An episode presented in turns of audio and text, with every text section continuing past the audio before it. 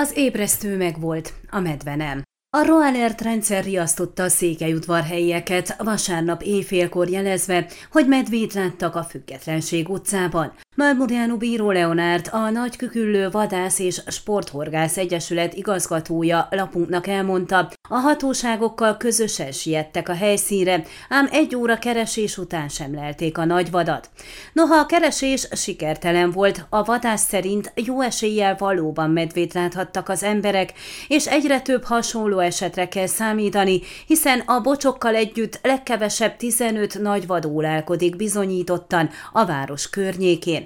A szakember azonban úgy véli, ennél lényegesebben rosszabb is lehet a helyzet. Közölte, a hasonló esetek száma mindaddig fokozódni fog, amíg ki nem zöldül a fű, akkor ugyanis már azt fogják fogyasztani a medvék, hiszen a téli időszak után jótékony hatással van a növényi táplálék az emésztőrendszerükre.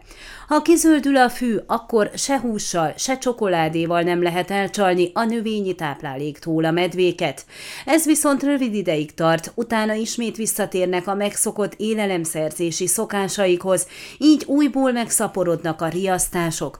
Káresetek, fogalmazott Mörmuránu bíró Leonárd. Arra kért mindenkit, semmiképp se próbálják megközelíteni a nagyvadakat, hiszen az életükkel játszanak, még ha kisebb egyedekről is van szó. Ehelyett a 112-es segélyhívó számot tárcsázzák.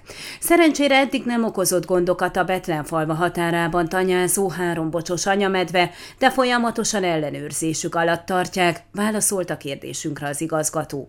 Arra is kitért, már annyira megnőttek a bocsok, hogy jó eséllyel követni fogják anyjukat, amikor az elhagyja az üregét. Ezt kihasználva szeretnék hamarosan elkergetni a nagyvadakat udvarhely határából, remélve, hogy nem térnek vissza. Nem helyes az, hogy a városhoz közel nőjenek fel a bocsok, hiszen akkor megszokják az ottani zajokat és az emberek közelségét, így nem riadnak vissza attól, hogy az épületek között kóboroljanak, élelmet keresve. Mindemellett nem is sajátítják el azt a tudást, ami ahhoz kell, hogy a vadonban megéljenek, így pedig folyamatosan gondot fognak okozni a településen, magyarázta a vadász. Ön a Székelyhon aktuális podcastjét hallgatta. Amennyiben nem akar lemaradni a régió életéről a jövőben sem, akkor iratkozzon fel a csatornára, vagy keresse podcast műsorainkat a székelyhon.pro portálon.